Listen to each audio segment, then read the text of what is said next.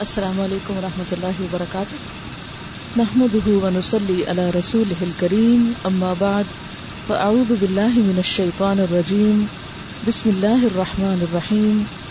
رب شرح لی صدری ویسر لی امری۔ وحلل اقدتا من لسانی یفقہ قولی۔ آج کا جو موضوع میں نے منتخب کیا ہے، وہ خواتین کے حقوق کے بارے میں ہے۔ حضور صلی اللہ علیہ وسلم کی آمد سے پہلے پوری دنیا میں یونان ہو یا روم ہو یا عرب ہو، ہر جگہ ہی، ہر تہذیب میں، خواب و مصری تہذیب ہو یا ہندو تہذیب، سب جگہ عورت کو نصف انسانیت کی بجائے دوسرے درجے کی مخلوق سمجھا جاتا تھا۔ پانچ سو چھیاسی عیسوی میں حضور صلی اللہ علیہ وسلم کی آمد سے کچھ ہی قبل یا نبوت سے کچھ قبل فرانس میں ایک بہت بڑی میٹنگ ہوئی، ایک بہت بڑا اجتماع ہوا، جس میں یہ طے کیا گیا کہ عورت انسان ہے، لیکن اسے صرف مرد کی خدمت کے لیے پیدا کیا گیا ہے۔ اسی طرح اور بھی بہت سے اس قسم کے فلسفے گھڑ لیے گئے، جو مجموعی طور پر عورت کے خلاف ایک قسم کی محاذ آرائی تھی۔ یہ رخ کچھ بدلتا گیا اور آج جب ہم اس ترقی یافتہ دنیا کا جائزہ لیتے ہیں اور مغرب کی طرف نظر اٹھا کر دیکھتے ہیں، جو عورت کے حقوق کا بہت بڑا علم بردار ہے، اور وہاں سے آئی ہوئی لہر ہمارے اندر بھی انگڑائیاں لے رہی ہے کہ ہمیں بھی حقوق چاہیے، اور ہمارے معاشرے میں بھی ہر طرف خواتین کے حقوق کا نعرہ سنائی دیا جانے لگا ہے۔ اگر ہم مغرب کے دیے ہوئے حقوق کا جائزہ لیں، تو مغرب نے جو کچھ عورت کو دیا ہے، وہ عورت سمجھ کر نہیں دیا، عورت کی حیثیت میں نہیں دیا، بلکہ اسے مرد بنا کر دیا۔ آج بھی مغرب میں کسی ایسی عورت کی، جو کسی شوہر کی بیوی ہے، یا گھر کی ملکہ ہے، یا بچوں کی ماں ہے، اس کے لیے کوئی احترام نہیں ہے۔ اگر کسی حیثیت سے عورت نے کچھ پایا ہے تو وہ صرف اس صورت میں جب وہ جسمانی طور پر تو عورت ہے، لیکن ذہنی طور پر مرد۔ اور وہ وہ کام کرنا جانتی ہو جو مرد کر سکتا ہے۔ یہی وجہ ہے کہ عورت مردوں جیسا لباس پہن کر خوش ہوتی ہے، لیکن اس کے برعکس مرد عورت کے لباس پہننے میں فخر محسوس نہیں کرتے۔ بیوی بننا آج بھی مغرب میں لاکھوں عورتوں کے لیے باعث ذلت ہے، لیکن شوہر بننا کسی کے لیے بھی مجھے بھی ذلت نہیں ہے۔ عورت مردوں کے کام کرنے کو باعث عزت خیال کرتی ہے، لیکن مرد گھر کے کام کاج کو خواب و مشرق میں ہو یا مغرب میں۔ عورت کے حصے کے کام بچوں کی پرورش ہو یا کھانا پکانا ہو یا وہ خاص کام جو عورت کے حصے میں آتے ہیں، ان کو کرنے کا تصور بھی نہیں کرتا یا اسے کر کے فخر محسوس نہیں کرتا۔ یہ سب کچھ کیا ہے؟ یہ سب کچھ عورت کا استحصال ہے۔ اسے حقوق دیے نہیں گئے، اس پر دگنے بوجھ لاد دیے گئے ہیں۔ اب یہاں پر میں وہ حقوق آپ کے سامنے رکھوں گی جو حضور صلی اللہ علیہ وسلم نے ہمیں دلائے۔ سب سے پہلا حق جو عورت کو دلایا آپ صلی اللہ علیہ وسلم نے، وہ زندہ رہنے کا حق تھا۔ آپ کو معلوم ہے کہ عرب معاشرے میں کچھ قبائل ایسے تھے یعنی حضور صلی اللہ علیہ وسلم کی آمد کے وقت بھی کچھ قبائل ایسے تھے جو عورت کو پیدا ہوتے ہی زندہ دفن کر دیا کرتے۔ قرآن اس کا نقشہ کچھ اس طرح کھینچتا ہے وہ ادا بشر احدهم بالانثى ظل وجهه مسودا وهو قزيم، يتوارى من القوم من سوء ما بشر به ايمسكه على هون ام يدسه في التراب؟ الا ساء ما يحكمون. جب ان میں سے کسی ایک کو بیٹی کے پیدا ہونے کی خوشخبری دی جاتی ہے، تو اس کے چہرے پر کلونس چھا جاتی ہے اور بس خون کا سا گھونٹ پی کر رہ جاتا ہے۔ لوگوں سے چھپتا پھرتا ہے کہ اس بری خبر کے بعد بیٹی کی پیدائش کی بری خبر کے بعد کسی کو کیا منہ دکھائے؟ سوچتا ہے کہ ذلت کے ساتھ بیٹی کو لیے رہے یا اسے مٹی میں دبا دے۔ دیکھو کیسے برے حکم ہیں جو یہ لوگ خدا کے بارے میں لگاتے ہیں۔ اس مکروح فیل کی انتہا یہ تھی کہ زچگی سے پہلے ہی ایک گڑھا کھود کر گھر میں یا گھر کے قریب تیار رکھا جاتا تھا کہ اگر بیٹی پیدا ہوتی ہے تو فوراً ہی کسی کو بتائے بغیر اسے اٹھا کے لے جایا جائے اور وہیں پر ختم کر دیا جائے اس کا قصہ۔ سوچیں کہ اس ننی منی جان پر کیا گزرتی ہوگی۔ اور اس ماں پر جو پیدا کرنے والی ہے۔ کیونکہ کم از کم ماں کے لیے تو خواہ اس کی بیٹی ہو یا بیٹا، وہ اس کے جسم کا ایک حصہ ہے۔ لیکن وہ آنے والی روح بھی اور وہ پیدا کرنے والی بھی دونوں کے جذبات کس طرح کچلے جاتے تھے اور کس طرح جان ختم کر دی جاتی، یہ انتہا تھی اس ظلم کی جس میں حضور صلی اللہ علیہ وسلم تشریف لائے۔ آپ صلی اللہ علیہ وسلم کا یہ بہت بڑا کارنامہ ہے۔ دیکھیں، آج ہم نے اپنے معاشرے میں کسی بری رسم کو اگر ختم کرنا ہو، تو ہم کس قابل کتنا بھی برا کسی بات کو سمجھے، کیا کر سکتے ہیں؟ نہیں کرنے کے قابل۔ بڑے بڑے لوگ اٹھتے ہیں بڑی بڑی تحریکیں اٹھتی ہیں بڑے بڑے لیڈر نعرے لگاتے ہیں، تقریریں کرتے ہیں، سب کچھ کرتے ہیں۔ لیکن پاکستان کی حالت وہی ہے جو کئی سال پہلے تھی، بلکہ اس سے بھی بدتر ہوتی چلی جاتی۔ ایک جہیز ہی کی رسم کو آپ دیکھ لیں۔ کہ والدین کے لیے اپنے دو وقت کی روٹی جو ہے وہ کمانا مشکل ہے، لیکن اس کے باوجود وہ پیٹ کاٹ کاٹ کر اس رسم کو نبھاتے ہیں۔ ہم کیوں نہیں ختم کر پائے؟ تو اس سے بھی کئی درجہ بری رسم جو تھی بیٹیوں کو زندہ دفنانے کی، وہ حضور صلی اللہ علیہ وسلم نے اس رسم کو ختم کیا۔ پھر اسی طرح اگر کہیں مرد قتل کر دیا جاتا، تو اس کا بدلہ تو لے لیا جاتا۔ قصاص۔ لیکن اگر کہیں عورت بیچاری ماری جاتی تو اس کا قصاص لینے والا کوئی نہیں۔ تھا حضور صلی اللہ علیہ وسلم نے عورت کی جان کا بھی اتنا ہی احترام باقی رکھا جتنا مرد کا تھا۔ آپ صلی اللہ علیہ وسلم نے فرمایا، اگر کوئی مرد کسی عورت کو قتل کرے گا تو وہ مرد اس کے بدلے میں قتل کیا جائے گا یعنی اس سے قصاص لیا جائے گا۔ یہ کہہ کر چھوڑ نہیں دیا جائے گا کہ یہ مرد ہے، اس لیے اسے جانے دیا جائے۔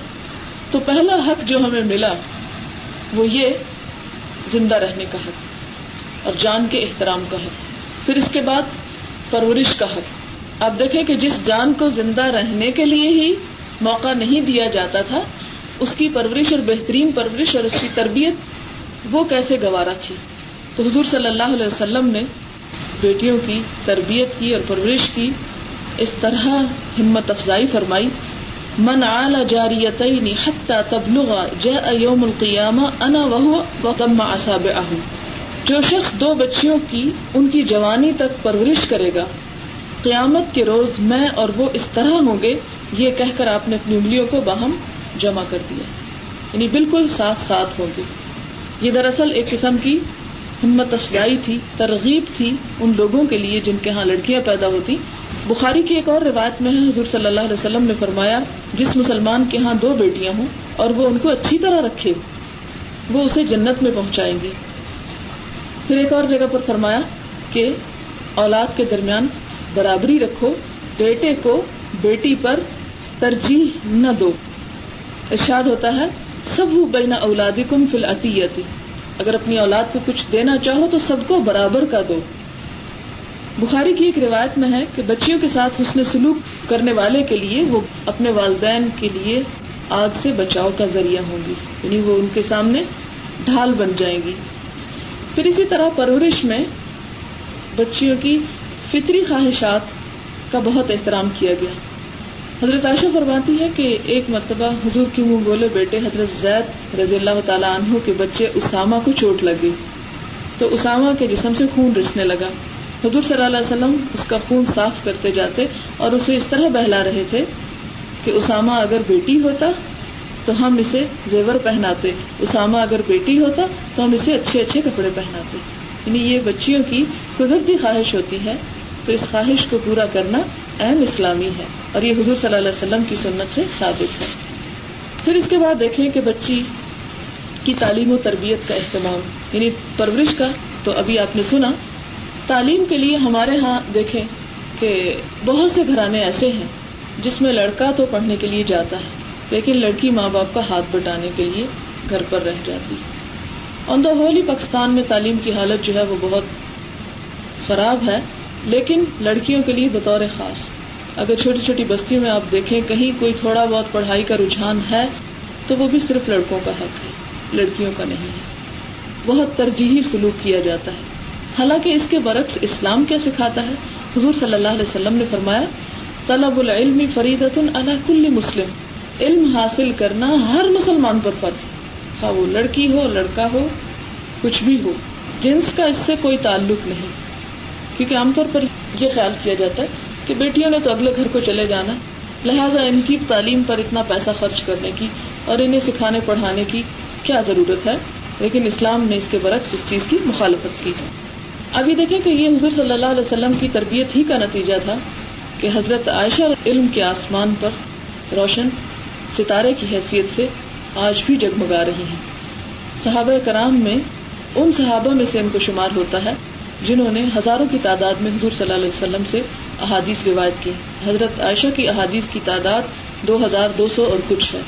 پھر آپ دیکھیں کہ حضور صلی اللہ علیہ وسلم کی وفات کے تقریباً اڑتالیس سال بعد تک وہ دین کی تعلیم دیتی رہی۔ نہ صرف یہ کہ حضرت عائشہ، بلکہ اس کے علاوہ بھی باقی صحابیات جو ہیں، وہ بھی نہ صرف یہ کہ انہوں نے خود سیکھا، بلکہ اپنی باری پر مردوں اور عورتوں دونوں کو سکھایا۔ یہ تعلیم صرف امہات المؤمنین یا آزاد صحابیات کی حد تک محدود نہ تھی، بلکہ غلام خواتین جو تھیں، ان کے اندر بھی علمی ذوق و شوق پایا جاتا تھا۔ حضور صلی اللہ علیہ وسلم کی دو خادمات، روزینہ اور ماریا کی خادمات تھی حضور صلی اللہ علیہ وسلم کی۔ یہ دو بھی علمی میدان میں بہت آگے نظر آتی ہیں۔ اس کے علاوہ امیما بریرا ام القمہ وغیرہ کے نام آج بھی تاریخ کے صفحات میں زندہ ہیں اور ان کی غلامی انہیں علم کے موتی چننے سے روک نہ سکے۔ اب دیکھیں کہ اس کے بعد بچی پیدا ہوتی، اس کی پرورش کی جاتی، پھر اس کی تعلیم و تربیت کی جاتی ہے۔ پھر اس کے نکاح کا وقت آتا ہے۔ اسلام نے یہ حق بھی عورت کو دیا اور اس میں اس کی خواہشات اور اس کی رائے کا بھی احترام کیا۔ عورت حضور صلی اللہ علیہ وسلم کے زمانے میں، جہاں بہت سے دیگر اہم معاملات میں اظہار رائے کے حق سے محروم تھی، اسی طرح اپنی شادی کے معاملے میں بالکل بے بس تھی۔ اور جہاں اس کے والدین چاہے رشتہ کر دے انکار کی مجال لڑکی کو نہ تھی اور اگر کوئی انکار کرتی تو اسے بہت مایوب خیال کیا جاتا تھا۔ اور سراسر یہی کیفیت آج ہمارے معاشرے کے اندر بھی پائی جاتی ہے۔ حالانکہ حضور صلی اللہ علیہ وسلم نے فرمایا، لا تنكح الايم حتى تستأمر، ولا تنكح البكر حتى تستأذن.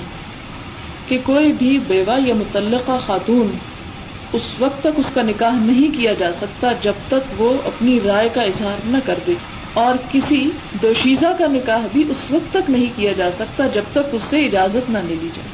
تو صحابہ کرام نے پوچھا کہ اگر وہ خاموش ہو جائے تو آپ نے فرمایا اس کی خاموشی، اس کی اجازت ہے، لیکن بغیر اس سے پوچھے اس کا نکاح کر دینا غلط ہے۔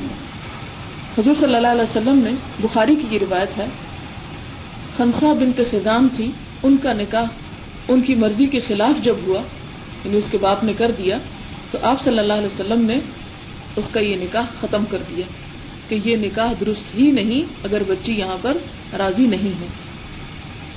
پھر اسی طرح آپ دیکھیں کہ طلاق یافتہ اور بیوہ خواتین کے لیے اس دور میں بھی نکاح کو بڑا مایوب خیال کیا جاتا تھا۔ اور آج کے دور میں بھی کوئی بیوہ نام تو لے شادی کا یہ کسی طلاق یافتہ خاتون کو شادی کا پیغام بھیجنا تو درکنار، کہیں کوئی بات ہو تو اسے بھی بہت ہی برا سمجھا جاتا ہے۔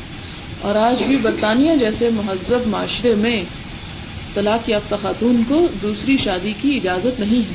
آپ نے پچھلے ہی دنوں اسی ہفتے کے اخباروں میں پڑھا ہوگا کہ شہزادی این جو ہے، وہ انگلینڈ کی حدود سے باہر نکل کر شادی کریں گی، کیونکہ دوسری شادی کر رہی ہے نا، کیونکہ برطانوی چرچ کے فیصلے کے مطابق کوئی خاتون جسے طلاق ہو چکی ہو، وہ دوبارہ شادی نہیں کر سکتی۔ لیکن اسلام نے عورت کو یہ حق دیا کہ اگر باہمی اختلاف کی وجہ سے یا کسی بھی حادثے کی وجہ سے عورت تنہا ہو جاتی ہے، تو وہ دوبارہ نکاح کر سکتی ہے۔ پھر اس کے بعد دیکھیں کہ مہر مہر کا حق۔ مہر وہ رقم یا وہ تحفہ ہوتا ہے جو شادی کے وقت شوہر اپنی بیوی کو دیتا ہے۔ جاہلیت کے زمانے میں خواتین کا یہ حصہ ولی کی ملکیت ہو جاتا یعنی مثال کے طور پر اگر کسی خاتون کو کوئی مہر ملا ہے تو وہ خاتون کا حصہ نہیں رہتا تھا، وہ اس کے باپ کا مال شمار ہوتا۔ اور بعض اوقات یتیم بچیوں کے لیے بہت کم مہر مقرر کیا جاتا تھا۔ اور بعض اوقات ادلے بدلے کی شادی میں سرے سے مہر نہیں مقرر کیا جاتا تھا۔ اور یہ ساری صورتیں آج بھی ہو رہی ہیں۔ حضور صلی اللہ علیہ وسلم نے ان تمام رسموں کو سرے سے ختم کیا اور فرمایا کہ جو لڑکی کا مہر ہے وہ لڑکی کی ذاتی ملکیت ہے۔ اسے کوئی بھی دوسرا شخص استعمال نہیں کر سکتا، حتیٰ کہ اس کا شوہر بھی اس مال کو اس وقت تک استعمال نہیں کر سکتا جب تک وہ اجازت نہ دے۔ لیکن ہمارے یہاں معاشرے میں کیا ہو رہا ہے؟ مہر کی بڑی بڑی رقمیں مقرر کر دی جاتی ہیں، لیکن اس کے بعد جب ادائیگی کا وقت آتا ہے تو کوئی بھی عورت اس بات کا تقاضا نہیں کر سکتی، زبان سے لفظ نہیں نکال سکتی، کیونکہ اسے خدشہ ہوتا ہے کہ اگر میں اپنے مہر کا مطالبہ کروں تو کہیں ایسا نہ ہو کہ میری یہ ازدواجی زندگی جو ہے یہ خطرے میں پڑ جائے۔ پھر آپ دیکھیں کہ کم مہر، باقی جہیز بھی تیار ہو رہا ہے اور باقی بھی تمام چیزوں پر بے تحاشا خرچ ہو رہا ہے، لیکن مہر بتیس روپئے مقرر ہو رہا ہے۔ تو یہ سراسر غلط ہے۔ اسلام نے اس معاملے میں شوہر کی حیثیت کو مد نظر رکھا کہ اگر شوہر مالدار ہے تو وہ اپنی حیثیت کے مطابق مہر مقرر کرے گا، زیادہ کرے گا۔ اور اگر اس کے پاس کم مال ہے تو وہ تھوڑا مہر مقرر کرے گا۔ اور بالکل مہر نہ مقرر کرنے کو سخت ناپسند فرمایا۔ پھر آپ دیکھیں کہ ہمارے یہاں بھی وٹا سٹا جسے کہتے ہیں، وٹے سٹے کی شادی۔ شغار اسے عربی میں کہتے ہیں۔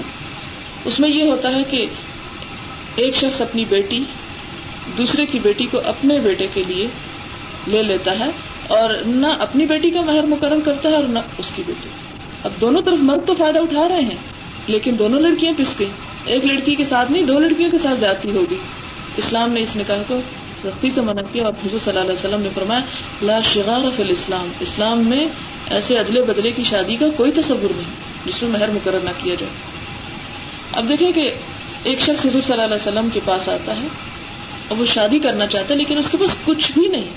حضور صلی اللہ علیہ وسلم اس سے پوچھتے ہیں کہ تمہارے پاس جو تھوڑی سی تھوڑی چیز بھی ہے گھر میں وہ بھی لے کرنا کہ اللہ کے رسول صلی اللہ علیہ وسلم میرے پاس کچھ بھی نہیں۔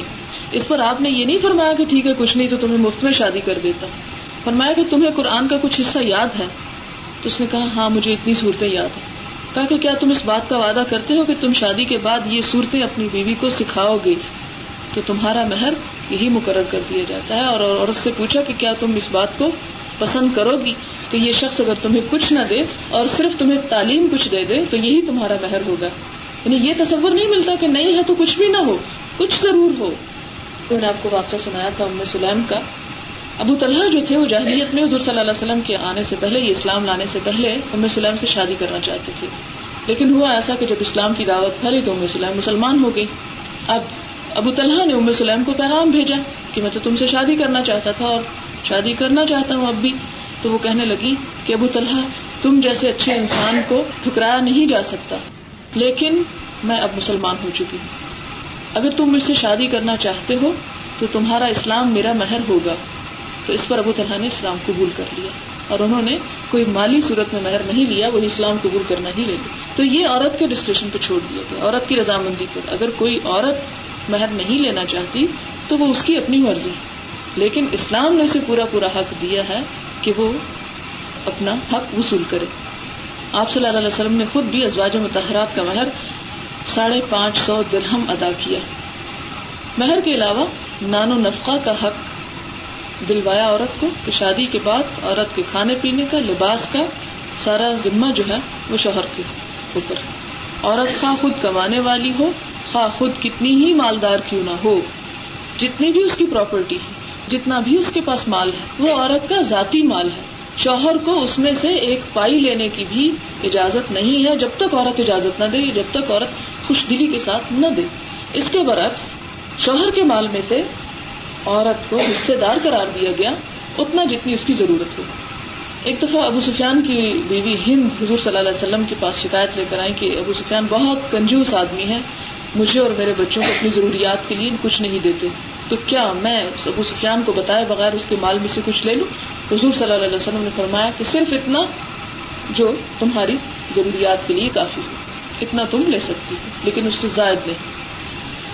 پھر اسی طرح یہ کہ اسلام کے آنے سے پہلے عورت کو وراثت میں حقدار نہیں قرار دیا جاتا، اسے ورثے میں سے کچھ نہیں دیا جاتا۔ تھا تو اسلام نے نہ صرف یہ کہ ورثے میں سے حق دلایا بلکہ اس کے حصے مقرر کی۔ اب یہاں پر ایک بہت بڑا شور و غوغا جو ہوتا ہے کہ عورت کو آدھا حصہ ملتا ہے اور مرد کو پورا ملتا ہے۔ تو آپ دیکھیں کہ سارے کیسز میں یہ بات نہیں ہے۔ کچھ کیسز میں عورت کو واقعی آدھا ملتا ہے، لیکن کچھ ایسی صورتیں بھی ہیں جس میں عورت اور مرد کو برابر کا بھی ملتا ہے۔ کہاں پر آدھا ملتا ہے جہاں پر ذمہ داریاں عورت پر کم ہے اور مرد پر زیادہ ہے۔ مرد کو اگر یعنی پورا حصہ ملتا ہے اور اس کے مقابلے میں عورت کو آدھا ملتا ہے تو اب دیکھیں کہ مرد کو اسی مال میں سے شادی بھی کرنی ہے، اسی مال میں سے اسے حق مہر بھی دینا ہے اور اس کو نان و نفقہ بھی دینا ہے۔ عورت کو اور بچوں کی ذمہ داری انہیں گھر پرووائڈ کرنا ہے، انہیں کھانے پینے کے لیے دینا ہے، انہیں پہننے اوڑھنے کے لیے دینا ہے۔ اب دیکھیں کہ عورت کو جو آدھا مل گیا وہ پورے کا پورا اس کا۔ وہ جہاں چاہے انویسٹ کر دے۔ جیسے چاہے اسے استعمال کر دے۔ اس پر کوئی ذمہ داری نہیں ڈالی گئی۔ لیکن مرد کو اگر پورا دیا گیا تو اس کے ساتھ اس کی ذمہ داریاں بھی بڑھا دی گئی الٹیمیٹلی پھر دیکھیں کہ فائدہ تو عورت ہی کو پہنچتا ہے وہ مال یعنی عورت شادی سے پہلے اس کے والدین پر ذمہ داری ہے اس پر خرچ کرے۔ عورت پر خود کوئی ذمہ داری نہیں۔ سلمان عورت مغرب کی عورت سے قطن مختلف۔ پھر اس میں سولہ سال کے بعد والدین کہتی کہ جاؤ، خود کماؤ اور خود کھاؤ، ہم ذمہ دار نہیں نہیں۔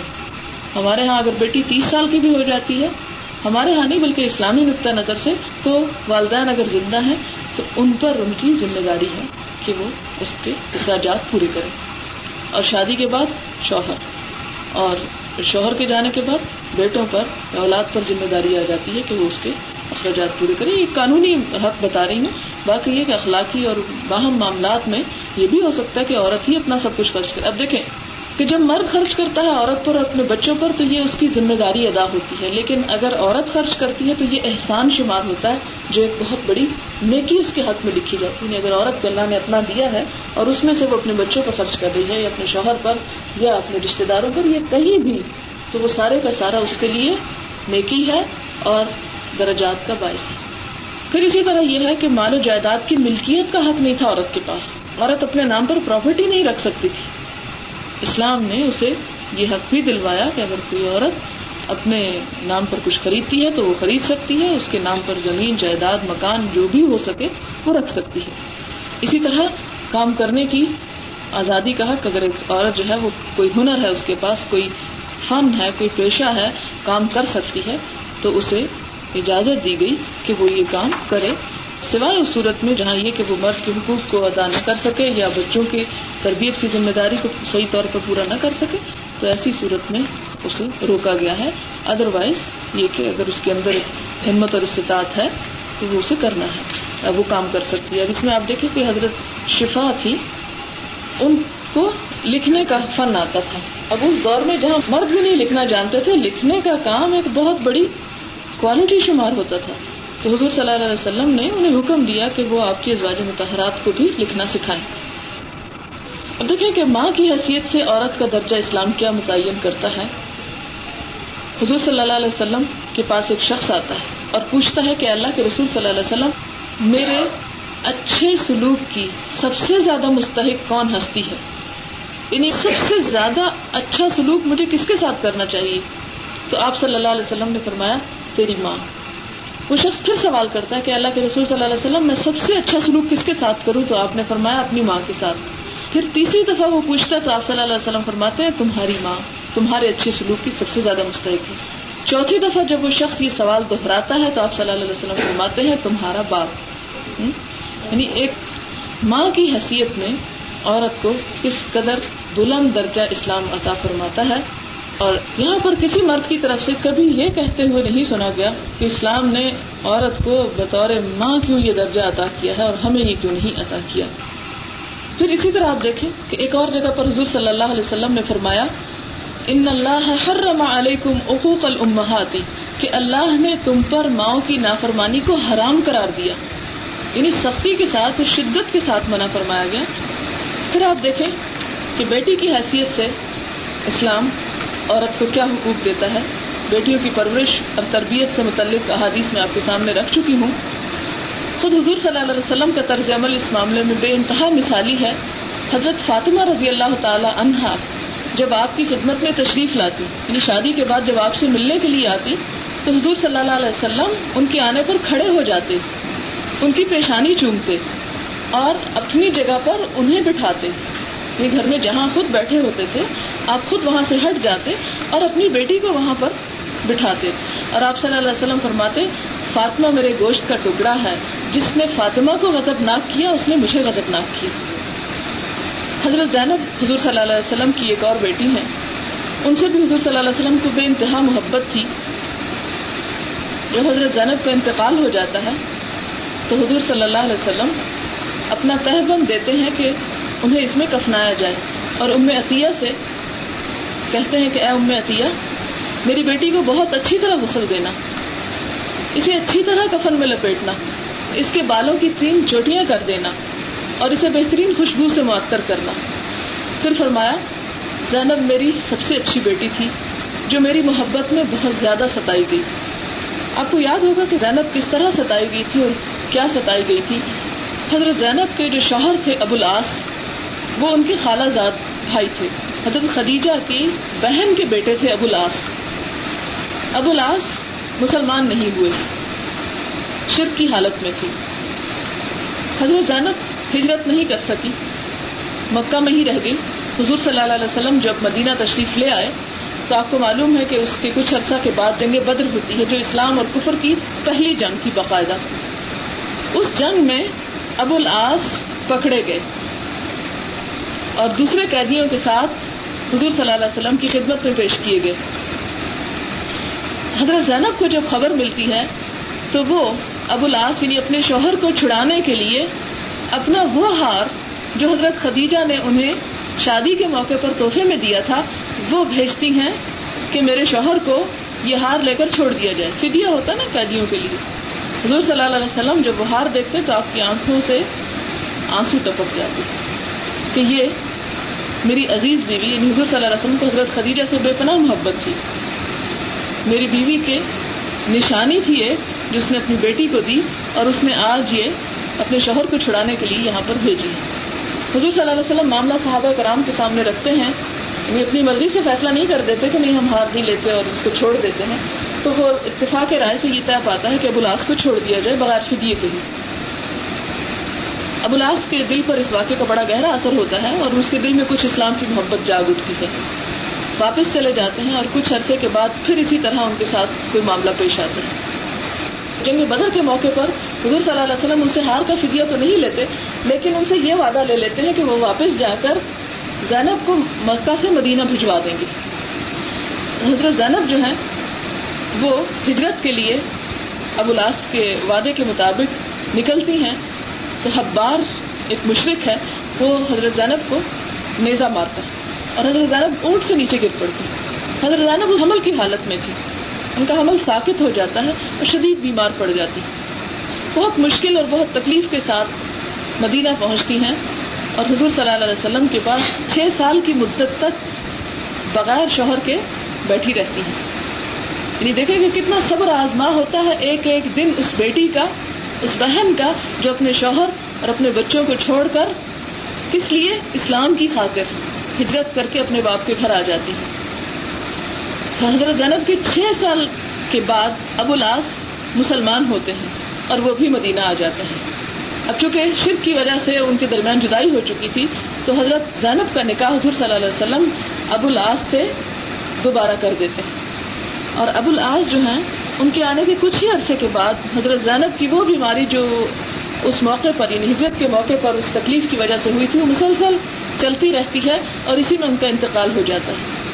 تو حضور صلی اللہ علیہ وسلم حضرت عطیہ سے کہتے ہیں کہ میری یہ بیٹی میری محبت میں بہت ستائی گئی۔ اسے اچھی طرح غسل دینا، اسے اچھی طرح کفن پہنانا، اسے اچھی سی خوشبو میں معطر کرنا۔ پھر اس کے بعد حضرت انس فرماتے ہیں کہ جب جنازہ لے کر ہم قبرستان پہنچتے ہیں اور حضور صلی اللہ علیہ وسلم اسے دفنا چکتے ہیں تو قبر کے پاس بیٹھ کر روتے رہتے ہیں۔ یعنی آنکھوں سے آنسو جاری یہ سب کچھ کیا ہے؟ یہ بیٹی کی محبت ہی تو ہے جو ہمارے لیے ایک نمونہ ہے۔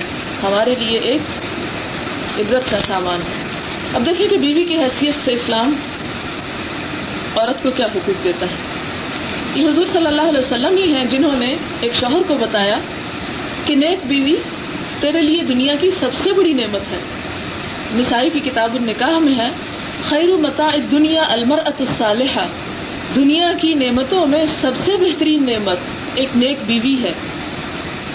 بیوی سے حسن معاملہ کا حکم دیتے ہوئے آپ صلی اللہ علیہ وسلم نے فرمایا خیر کم ہی و انا خیر کم اہلی تم میں سے سب سے اچھا شخص وہ ہے جو اپنی بیوی کے ساتھ سب سے زیادہ اچھا سلوک کرتا ہے۔ اور میں تم میں سب سے زیادہ اپنی بیوی کے حق میں بہتر ہوں۔ ایک اور جگہ پر فرمایا خیر کم خیر تم میں سب سے اچھا وہ ہے جو عورتوں کے حق میں سب سے اچھا ہے۔ حضرت عائشہ فرماتی ہے کہ میں نبی صلی اللہ علیہ وسلم کے ہاں گڑیوں سے کھیلا کرتی تھی۔ آپ کو معلوم ہے، نو سال کی عمر میں ان کی شادی ہوگی تو ظاہر ہے کہ نو سال کے بچے کی عمر گڑیاں کھیلنے والی ہوتی ہے۔ تو حضور صلی اللہ علیہ وسلم جب گھر میں تشریف لاتے تو میری جو سہیلیاں ہوتی تھی وہ ساری ادھر ادھر چھپ جاتی آپ صلی اللہ علیہ وسلم میری سہیلیوں کو ایک ایک کر کے ڈھونڈ کے لایا کرتے تھے اور انہیں کہتے کہ جاؤ کھیلو۔ یعنی بیوی کی عمر اور اس کے جذبات اور اس کی دلچسپیوں کا کس حد تک اور کس قدر لحاظ اور کتنا احترام ہے۔ ایک اور جگہ پر فرمایا کہ دنیا کی چیزوں میں تین چیزیں محبوب ہیں، مجھے پسند ہیں۔ عورتیں، خوشبو اور میری آنکھوں کی ٹھنڈک نماز میں۔ اب یہ دیکھیں کہ حضور صلی اللہ علیہ وسلم نے بیوی کے جذبات کے لحاظ اور پاس کرنے کا حکم دیا۔ وہاں پر شوہروں کو خوش دلی کے ساتھ خرچ کرنے کا بھی حکم دیا۔ آپ صلی اللہ علیہ وسلم نے فرمایا، ایک دینار وہ ہے جو تم نے خدا کی راہ میں خرچ کیا۔ ایک دینار وہ ہے جو تم نے کسی غلام کے آزاد کرنے میں خرچ کیا۔ اور ایک دینار وہ ہے جو تم نے اپنے گھر والوں پر صرف کیا۔ تو اس میں سب سے بہتر دینار وہ ہے جو تم نے اپنے گھر والوں پر خرچ کیا۔ مراد یہ ہے کہ اگر گھر والے ضرورت مند ہیں، تو ان کی ضروریات کا لحاظ سب سے پہلے کیا جائے گا۔ پھر ہم دیکھتے ہیں کہ حضور صلی اللہ علیہ وسلم کی شکل میں عورتوں کو ایک بہترین محافظ اور ایک رحیم اور شفیق حامی مل گیا تھا۔ کسی عورت کو کوئی شوہر تنگ کرتا، کہیں کوئی تکلیف ہوتی، کوئی پریشانی ہوتی، تو وہ فوراً ذات اقدس کی خدمت میں پہنچ جاتی۔ اب ایسا ہوا کہ مرد اس بات سے ڈرنے لگے کہ کہیں ایسا نہ ہو کہ ہم کسی عورت کے ساتھ کوئی زیادتی کریں اور اللہ سبحانہ و تعالیٰ کی طرف سے ہمارے بارے میں کوئی شدید آیت نازل ہو جائے۔ حضرت عبداللہ بن عمر فرماتے ہیں کہ جب تک حضور صلی اللہ علیہ وسلم زندہ رہے، ہم اپنی عورتوں سے بات کرنے میں بھی احتیاط کرتے تھے کہ کوئی سخت بات ہماری زبان سے نہ نکل جائے۔ کہیں ایسا نہ ہو کہ ہمارے خلاف کوئی حکم نازل ہو جائے۔ جب حضور صلی اللہ علیہ وسلم وفات پا گئے تو اس کے بعد ہم نے کچھ کھل کر بات کرنا شروع کی۔ حضور صلی اللہ علیہ وسلم نے بیوی پر دست درازی کرنے سے سختی سے منع فرمایا کہ کوئی شخص اپنی بیوی کو نہ مارے۔ تو اس پر ایک دفعہ حضرت عمر نے شکایت کی کہ اللہ کے رسول صلی اللہ علیہ وسلم عورتیں بہت شوق ہو گئی ہیں ان سے کچھ باتیں منوانے کے لیے انہیں مارنے کی کچھ حد تک اجازت ہونی چاہیے۔ اس پر حضور صلی اللہ علیہ وسلم نے تھوڑی سی رخصت دے دی۔ اب ایسا ہوا کہ جس دن اجازت ملی اسی دن ستر سے زیادہ خواتین اپنے گھروں میں پٹی صبح ہوتے ہی حضور صلی اللہ علیہ وسلم کے گھر میں تانتا لگ گیا۔ آپ نے لوگوں کو جمع کرنے کا حکم دیا اور فرمایا، آج آل محمد پر ستر خواتین شکایات لے کر پہنچی ہیں۔ تم میں سے جن لوگوں نے یہ حرکت کی ہے، وہ ہرگز بھی اچھے لوگ نہیں ہیں۔ جن جن نے بھی اپنی بیویوں کو مارا ہے، میری نظر میں وہ کوئی اچھے لوگ نہیں ہیں۔ حضور صلی اللہ علیہ وسلم کو اپنی بیوی حضرت خدیجہ کے ساتھ بے انتہا محبت تھی۔ ان کی وفات کے بعد بھی جب کبھی ان کا ذکر آ جاتا تو فرت محبت سے آپ بےتاب ہو جاتے، بعض اوقات آپ کی آنکھوں سے آنسو ٹپکنے لگتے۔ حضرت عائشہ بھی آپ کو بہت عزیز تھی۔ ان کے ساتھ کبھی کبھی دوڑ لگاتے، ایک دفعہ حضرت عائشہ سے فرمایا کہ آؤ، بھاگتے ہیں۔